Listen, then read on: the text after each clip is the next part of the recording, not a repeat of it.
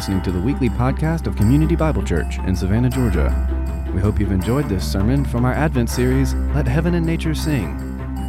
For more information about CBC or how you can get plugged into a community group, visit our website at www.cbcsavannah.com.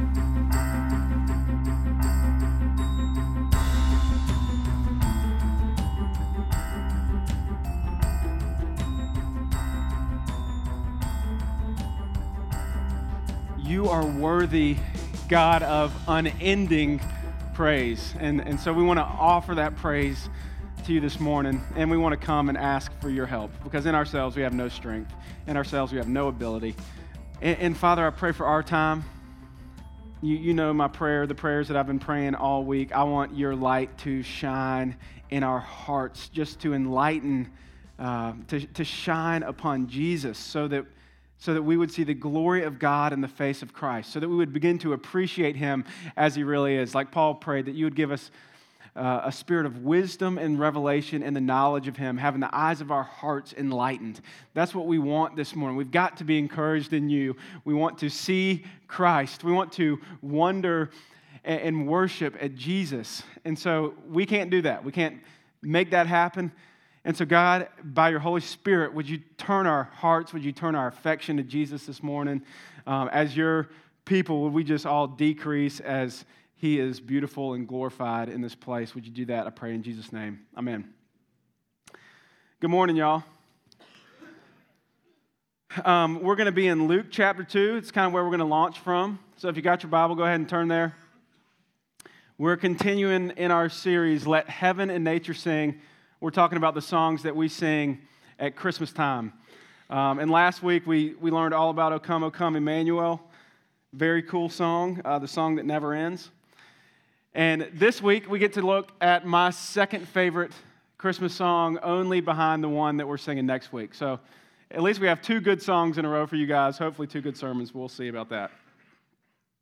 Um, me and my family have been listening to a lot of 98.7 The River lately. They've been playing Christmas music since Labor Day, if y'all didn't know that. and, and what we've noticed is all these different Christmas songs that they play, almost all of them communicate the same message. And there's one song that kind of summarizes that message um, of all the songs, and that's this it's the most wonderful time of the year. Almost every Christmas song is communicating that it's the most wonderful time of the year. Now, not all songs communicate that. We know that unfortunately grandma got run over by a reindeer, but most Christmas songs communicate this idea. And the song would say that the reason it's the most wonderful time of the year is because there's kids jingle belling and everyone telling you be of good cheer, and there's parties for hosting and marshmallows for roasting and caroling out in the snow and all this stuff. But if I were to ask us this morning, what is this time of year about for us? What would you say? If I were to ask you, and not, not what should this time of year be about, we all know the right answers, but what actually characterizes this time of year for us? What's the defining reality of Christmas time for you? Some of us are all about getting gifts, right? We want that iPhone 17 or whatever it is at now. Some of us are about giving gifts. Some of us are busy and, we're caught up in all the chaos of the holiday. We're worried about Christmas cards and decorations and getting things done. And this is characterizing our existence for the month of December. Others of us are just thrilled that we're going to have some time with family. We're going to make memories. We're going to gather around the table. We're going to gather around the tree. We're going to share good, unhurried moments with the people we love the most. For others of us, though, this time of year is characterized by anxiety, characterized by tension in an unha- unhealthy family situation. It's characterized maybe by loneliness or by loss. But wherever you are on this spectrum, what characterizes this time of year for you? Today, the song we get to look at is O Come All Ye Faithful, uh, one, one of the greatest Christmas songs that we have. It was written in 1744 by a guy named John Wade, English guy who lived in Portugal, wrote the hymn in Latin, and it floated around for about 100 years in Latin. until an Anglican priest named Frederick Oakeley found it in 1841 and translated it to English. But when he translated to English, he translated the first line, O faithful, approach ye. And for 13 years, nobody cared about it at all. But he kept tinkering with it, and then in 1854, he changed it to, O come, all ye faithful, joyful and triumphant, and the rest is history. The song spread, and now we sing it. We sing it every year. And so here's what I want to do today.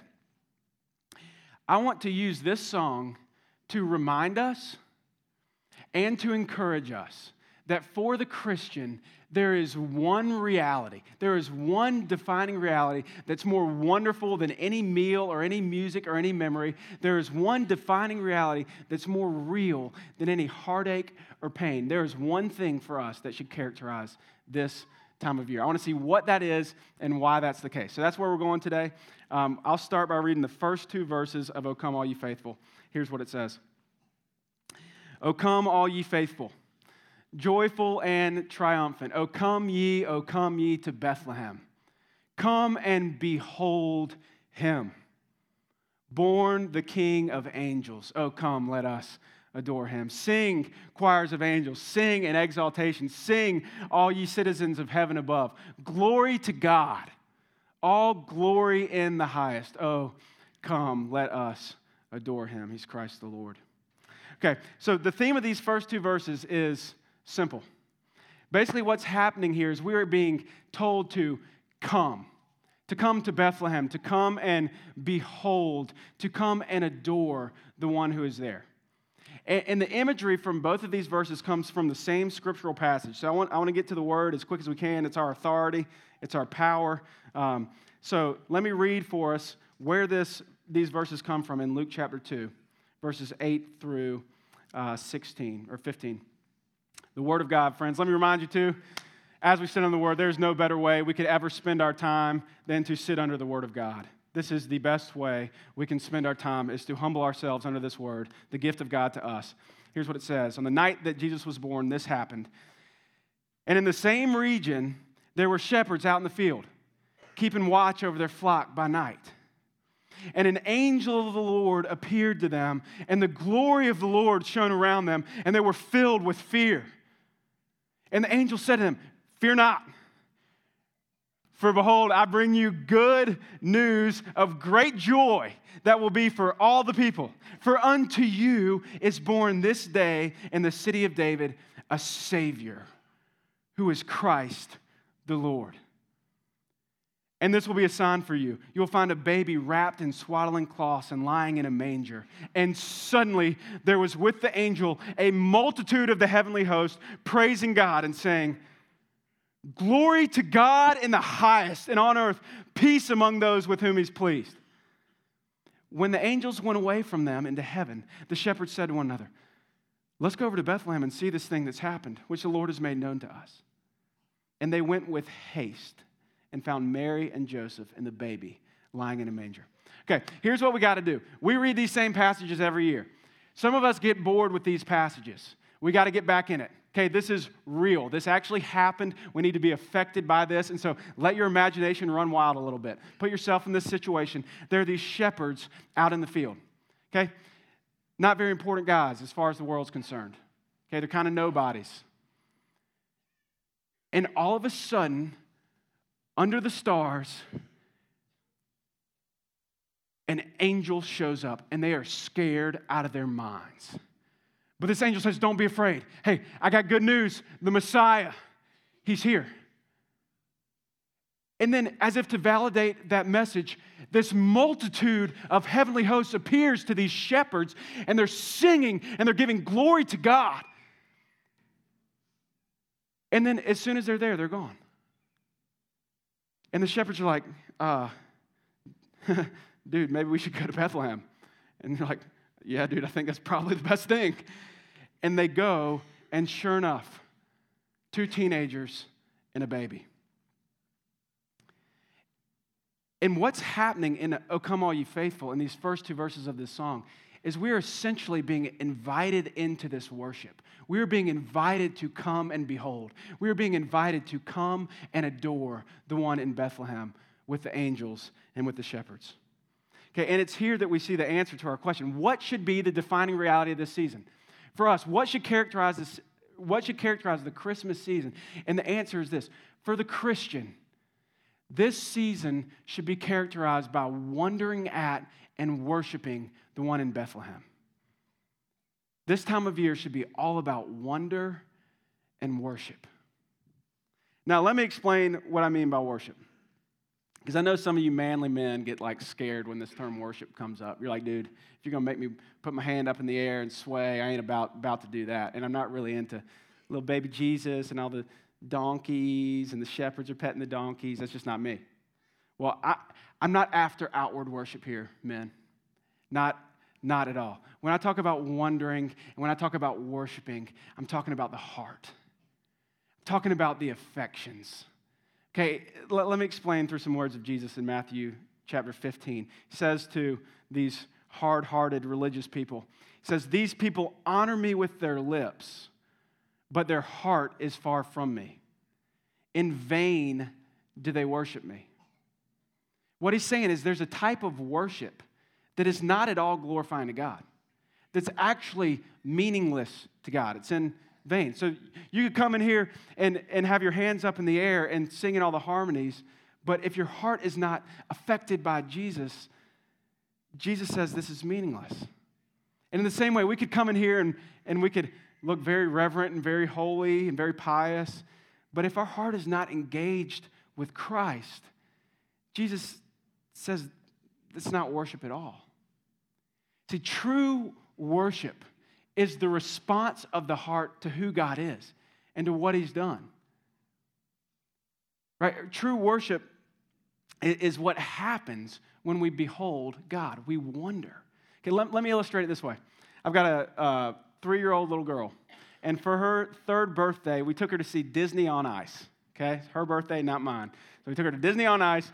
We go sit up front, and I got her in my lap, and it's just a sweet kind of daddy daughter moment. And before before the program starts, she's sort of looking around and, you know, trying to figure things out. But then all of a sudden, the lights, the lights go off. And then the spotlight comes on. And out come Minnie and Mickey and Disney princesses. And Julia's like,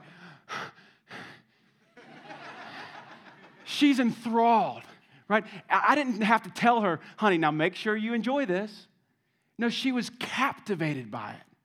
She responded to what she was beholding. Okay, think about this in your own life. Think about the best concert you've ever been to. When you just got lost in the music, when you, when you totally forgot yourself. First concert I ever went to, my dad took me to see Earth, Wind, and Fire. Yeah, that's right, Virgil. Okay.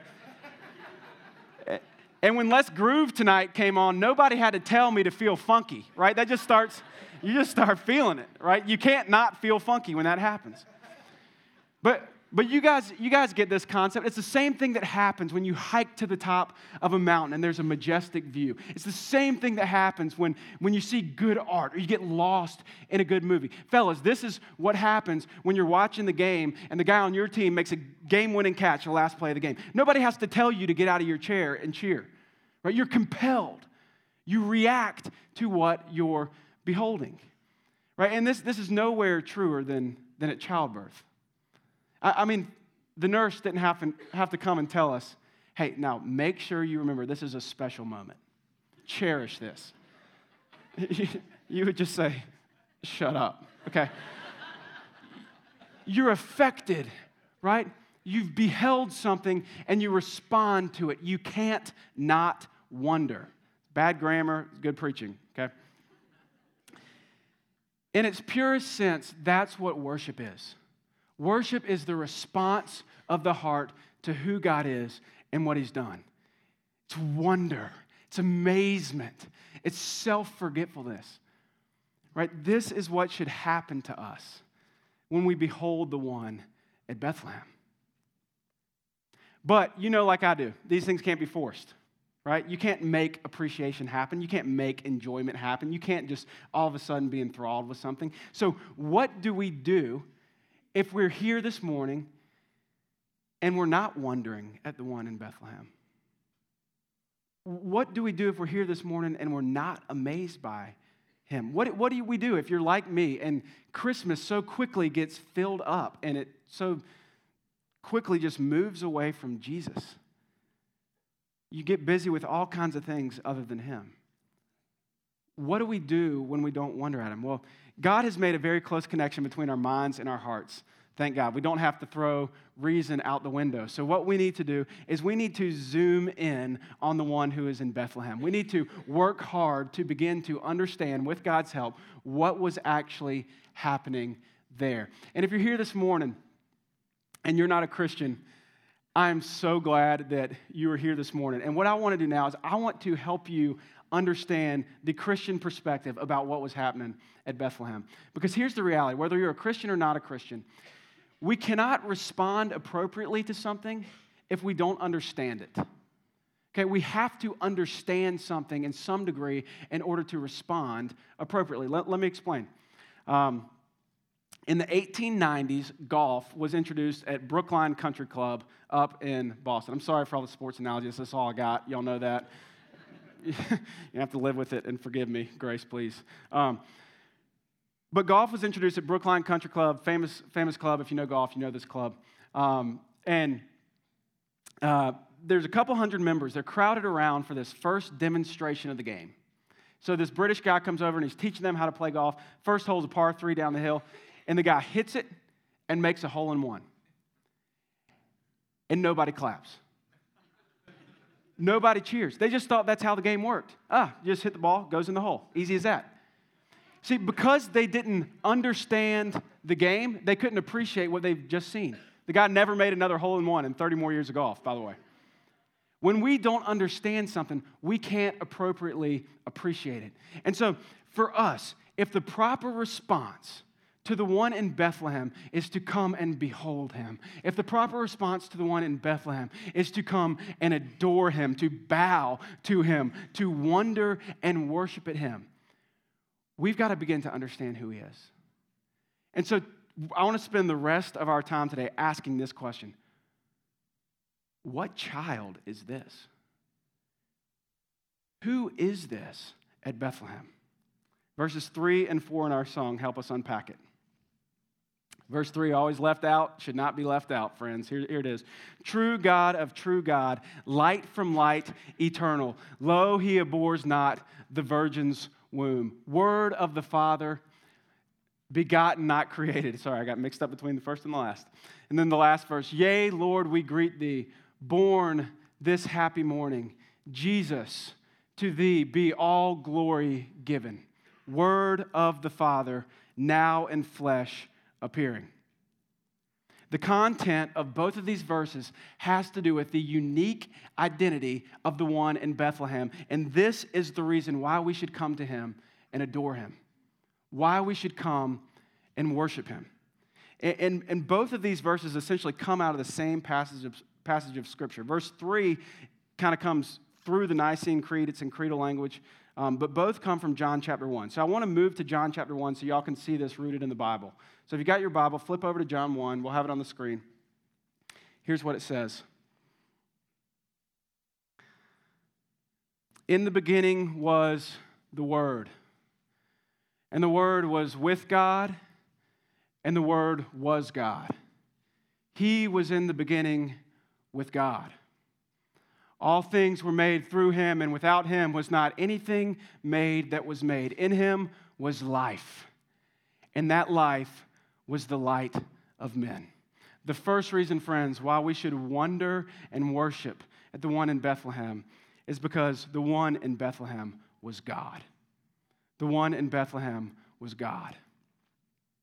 This is what the hymn writer's saying that he was true God of true God, that he was light from light, that he was begotten, not created, that the one in Bethlehem was the Word of the Father. It's exactly what John's saying in John 1. And, and let me give you guys a little bit of context here, um, because how the original reader would have understood this, it's really a genius move by John. This term logos or word meant something very specific to the Greeks and meant something else very specific to the Jews. Now, to the Greeks, this term logos, it was the impersonal principle of reason that they thought governed the universe. In their worldview, there was this principle of reason, the logos, that was kind of chief among all virtues. For the Jews, though, this term logos meant something totally different. The logos, or the word, was the way that God communicated himself. It was God's form of communication. It was the way that He had made the world, it was the way that He had revealed Himself. It was His message to people. And what John does here is he takes this term logos, that would have meant something both to Greek and to Jew, and he repackages it. And he says, Let me tell you about the Word. I'll tell you who the Word is. And in verse 1, he, he unpacks this. He says, In the beginning was the Word. The first thing we see about the Word is that whoever this Word is, he's eternal. Okay, he didn't have a beginning. He's, he's begotten, not created. He's one of a kind. Okay, and, and then John says that the Word was with God. So this eternal Word, whoever he is, is somehow distinct from the Father. He has his own personality. He's not the same as God the Father. But, but then in the, the last part of verse 1, it says, The Word was God. So, this eternal Word, his own personality, distinct from the Father, but equal to the Father. God Himself. And then verses 3 and 4 say, say that all things were made through Him. Without Him, nothing was made that was made. And then in Him, in this Word, whoever He is, there was life. This is the source of life. Anybody or anything who has life, it's derived from this word. And then John, not leaving his, his original readers out in the dark, tells us in verse 14 that this word is a person, that this word is God the Son. And then in verse 17, he tells us that he has a name. His name is Jesus. Friend, do you ever think about Jesus as kind of one among many heroes in the Bible? I, fall into that sometimes. We got Abraham and Joseph and Moses and David and Isaiah and Jesus and Paul. And Jesus is like a cut above the rest, but we sometimes throw him in there with these other guys. John wants to make sure that we understand that he is not like the rest. All those others bow to him. All those others wonder and worship at him. And, and John does this very purposefully. Uh, look, at, look at the verse 1 again. In the beginning was the Word. When John says in the beginning, what do you think he's trying to draw our attention to? Genesis chapter 1, verse 1 right? In the beginning, God created the heavens and the earth. So let, let me show you this real quick because John wants to make sure that we know that this word didn't just start existing in Bethlehem. He has always been, He has always been God. So, right in the first verses of the Bible, here's what we got. In the beginning, God, God the Father, created the heavens and the earth. The earth was without form and void, and darkness was over the face of the deep, and the Spirit of God, God the Spirit, was hovering over the face of the waters, and God said, the Word of God, God's agent in creation. Let there be light, and there was light. And, and if that's not clear enough, look with me at, at chapter 1, verse 26. Then God said, Let us make man in our image. Plural pronouns. We see the Trinity God the Father, God the Son, God the Spirit in the first chapter of the Bible. Here's what we got to get if we're going to worship and if we're going to wonder at the one in Bethlehem, we've got to get that before he ever came, Jesus was the high king of heaven. He always was. He is the one through whom the world was created. He is the one for whom the world was created. And I want to show you this one more place in the Old Testament. Um, and I hope this will make you marvel. But shortly before Jesus' death, he, he's had a run in with these religious leaders, which was normal for him. Um, and John, in John chapter 12, explains through Isaiah chapter 6 what's happened. And here's what Isaiah 6 says He's blinded their eyes and hardened their heart, lest they see with their eyes and understand with their heart and turn and not heal them. That's a quote from Isaiah 6. And then John explains it. Isaiah said these things because he saw his, Jesus's, glory and spoke of him. So here, here's the point I want to make to you 740 years between Jesus was in Bethlehem. John says Isaiah saw him. And, and let me show you in Isaiah 6 what Isaiah saw. Um, here's what it says. In the year that King Uzziah died, I saw the Lord sitting upon a throne high and lifted up, and the train of his robe filled the temple. And above him stood the seraphim. Each had six wings. With two he covered his face, with two he covered his feet, and with two he flew. And one called to another and said, Holy, holy, holy is the Lord of hosts. The whole earth is full of his glory. And the foundations of the thresholds shook at the voice of him who called, and the house was filled with smoke. And I said, Woe is me, for I am lost, for I am a man of unclean lips, and I dwell in the midst of people of unclean lips. For my eyes have seen the King, the Lord of hosts. 740 years before Jesus ever came, Isaiah saw him on the heavenly throne. Okay, and around him are these creatures, right, called seraphim, probably the most holy of all creatures right? And they can't even look at him. But they're so powerful that when they speak, the foundations of the thresholds of the heavenly temple shake. But the one on the throne is too holy, too pure for them to even gaze upon him. That's Jesus. That's the one who came. That's what he left for you. This should make us wonder. This should make us worship. But what's even more than that is this. Most kings, when they come, they come with all kinds of splendor and all kinds of pomp and all kinds of celebration. They want people to know they're in town. I mean, think about Aladdin. Make way for Prince Ali. Y'all remember that? Man, some of y'all hadn't seen a Disney movie in a while, okay? He's got 95 white Persian monkeys. Got the monkeys. Y'all don't remember that? Okay, I do. I watch a lot of Disney movies at my house. when mama goes and that's just me and the girls, we turn on the TV fast. I know I'm a bad dad, that's what I do. So. But most, most kings come like that. Most kings come and they want you to know they're there. But how would this king come? How would the eternal one enter time? How would the creator come to his creation? This can be answered really in two ways. One, we can look at the circumstances of his arrival. And if we looked at the circumstances of, of his arrival, that'd be enough to make us wonder. Right? He, he doesn't come to Rome, he doesn't come and overthrow. No, he comes to this little town on the outskirts of the empire, hardly a blip on the map. And he doesn't come in extravagance, he doesn't come in wealth. He's born outside. When he's born, he's placed into a feeding trough for animals. There's lots for us to wonder and worship at in the circumstances of his arrival. But what's even more spectacular than that is the form of his arrival, how he actually came. John chapter 1, verse 14 says it this way And the Word became flesh. The Word, the eternal, personal Creator, the God of flesh, became flesh and dwelt among us. Right? Theologians call this the doctrine of the incarnation, carne, chili con carne, meat, right? Jesus took on flesh. God the Son became a man.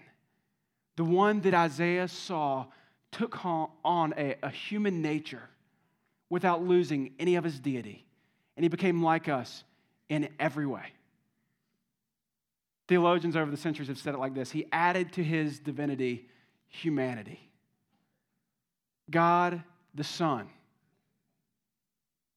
had always been God, but in Bethlehem, he became a man. This is the second reason why we should wonder and worship. In Bethlehem, God became a man. He became a man, a real man. Okay, and there's three phrases in the last two verses of the song that should help us get this. Because the songwriter wants us to marvel at this reality that God became a man. So I want to use these three phrases to help us. The first is this Lo, he abhors not the virgin's womb. So God chose to come through the womb of a teenager. And, and here's how it happened the angel Gabriel came to Mary, said it would go down like this Luke chapter 1. The Holy Spirit will come upon you. And the power of the Most High will overshadow you. Therefore, the child to be born will be called Holy, the Son of God. God could have chosen to come into his world any way that he wanted. He made Adam as a grown man. Could have done that again, could have done something else. But, but he chose to come through the womb of a teenager who had never known any man. And she became pregnant. What it means by the Holy Spirit coming upon her and the power of the Most High overshadowing her, I don't know. But one day conception happened, and the child in her womb was the true God of true God, the light from light, the Son of God, the Word of the Father, the one who would reign on the throne of his father David forever, the one whose kingdom there would be no end. And think about the humanity of pregnancy. Ladies, remember, remember what it's like. Right? All the excitement, all the protective instincts, all the fears, all the rearranging the furniture in the middle of the night, all the sending your husband to IHOP for blueberry pancakes at one in the morning. Right? I thought at least I get a few chuckles for that. Par for the course with me. Um, Mary was pregnant. All the discomfort of pregnancy, all the emotions of pregnancy. Yes, it was a perfect pregnancy with the Son of God, but it was a very human pregnancy too. And, and, late in the game, just to give you guys a little bit of what she went through, they've got to ride 80 miles from Nazareth to Bethlehem on a donkey. How you like that in the eight month of pregnancy? Man. But if God had not done it this way, Jesus would not have been fully God and he would not have been fully man. And if he had not been fully God and fully man, he could not have saved the human race. He could not have represented God to us, nor could he have represented us to God. The Word entered the womb. The second phrase that helps us with Jesus' humanity is this Yea, Lord, we greet thee, born this happy morning.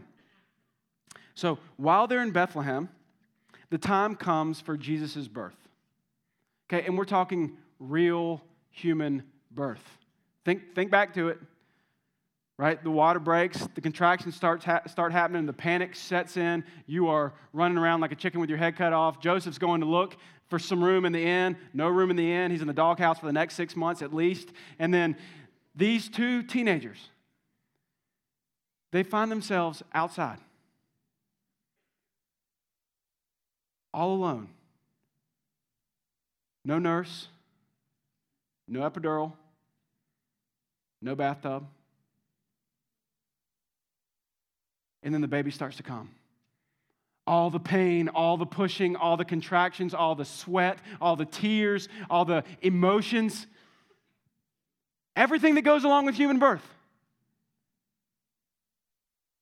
God came into the world as an infant. The deliverer was delivered. And like any other infant, he was dependent on mom and dad. He had to learn how to sleep through the night, he had to learn how to eat real food. He had to learn how to crawl, and then he had to learn how to walk. J.I. Packer says it this way. Love this. The Word became flesh. God became a man. The divine Son became a Jew. The Almighty appeared on earth as a helpless human baby, unable to do more than lie and stare and wriggle and make noises needing to be fed and changed and taught to talk like any other child. And there was no illusion or deception in this. The babyhood of the Son of God was a reality. the more you think about it, the more staggering it gets. Nothing in fiction is so fantastic as this truth of the incarnation. This should make us wonder. This should make us worship. You know, it's easy for us to think about Jesus like they portray him on TV or in movies or like they do in Renaissance art. And he's kind of glowing and he's got these flowing robes and he's very handsome and soft spoken. He kind of makes you weak in the knees. You know that Jesus? It's a very different Jesus than we see in the scripture. Isaiah tells us of the true Jesus that he had no form or majesty that we should look at him, and no beauty that we should desire him. Right? And this was as true in his infancy as it, as it was in his adulthood. He was a very normal looking person. In fact, he was so normal that as an adult, when he went and ministered in his own hometown to the people who had known him for the longest amount of time, they say to him, Wait, isn't this the carpenter? Isn't that Mary's son? And they were offended at him. You see, the people who, who knew him thought he was nothing more than just a really good dude till he rose from the dead and they started to worship him, which is another sermon for another holiday. But before we close, I'm sorry, point here is this. Even though he looked normal, the one in Bethlehem was God. This time of year, we cannot move past this reality that in Bethlehem, God became a man. The eternal entered time. The Word became flesh. So now, before we close, we ask this why would he do it? Why would he do this? Right? Why would he come through the womb of a teenager? Why would God become a man in such a way that who he is would remain God and man forever? Why would he do this? And, and, I think the answer is found in how the Jews would have understood this term logos, the word. Remember, Jesus is the word of God. And to them, that meant that the word is God's message to us. The word is what God wants to communicate to us, what he wants to say to us. And just like the shepherds came on that first night saying, Peace on earth and goodwill to men, Jesus Christ has come proclaiming that same message. But not just telling us, showing us. Coming from God, right? Because, because of our sin, friends, we had been separated from Him. We had no relationship with Him. And we were the ones who had wronged Him. But oh, this good God wanted to reconcile with us. Shouldn't it have been us pursuing reconciliation? We were too dumb. Too dumb to know to do that. So he sent his own son with this message of reconciliation. He sent his own son to communicate to us that he wanted to be restored to us. He sent his own son to say and to prove that he loves you and He wants to be with you. He wants to dwell with us. But more about that next week. So, how do we respond? How do we respond to this news that the Word became flesh? How do we respond to this reality that 2,000 years ago in Bethlehem, the eternal, personal Creator came to earth? And became a man. We wonder and we worship more than anything else. That's what this time of year is all about. More than meals or music, more than family or food, more than Christmas cards or Christmas gifts. This time of year is about wondering at and worshiping the one who is in Bethlehem. So that's what we want to do now after I pray. However, it feels natural to you from the heart to wonder at and worship this God, I want us to come and behold him, to come and adore him. He is Christ the Lord. Let's pray. Father, we do worship you that you have sent your Son. We're reminded of John's words in 1 John 4 In this is love that you sent your only Son into the world so that we might live through him. And this is love, not that we have loved God, but that he loved us and sent his Son to be the propitiation for our sins. We celebrate this reality that Jesus came, came to be our salvation, and you have done it so wisely, God. Um, I pray for us who have a hard time seeing this. We are so easily distracted. Lord, would you give us a glimpse of your glory right now? I pray in Christ's name. Amen.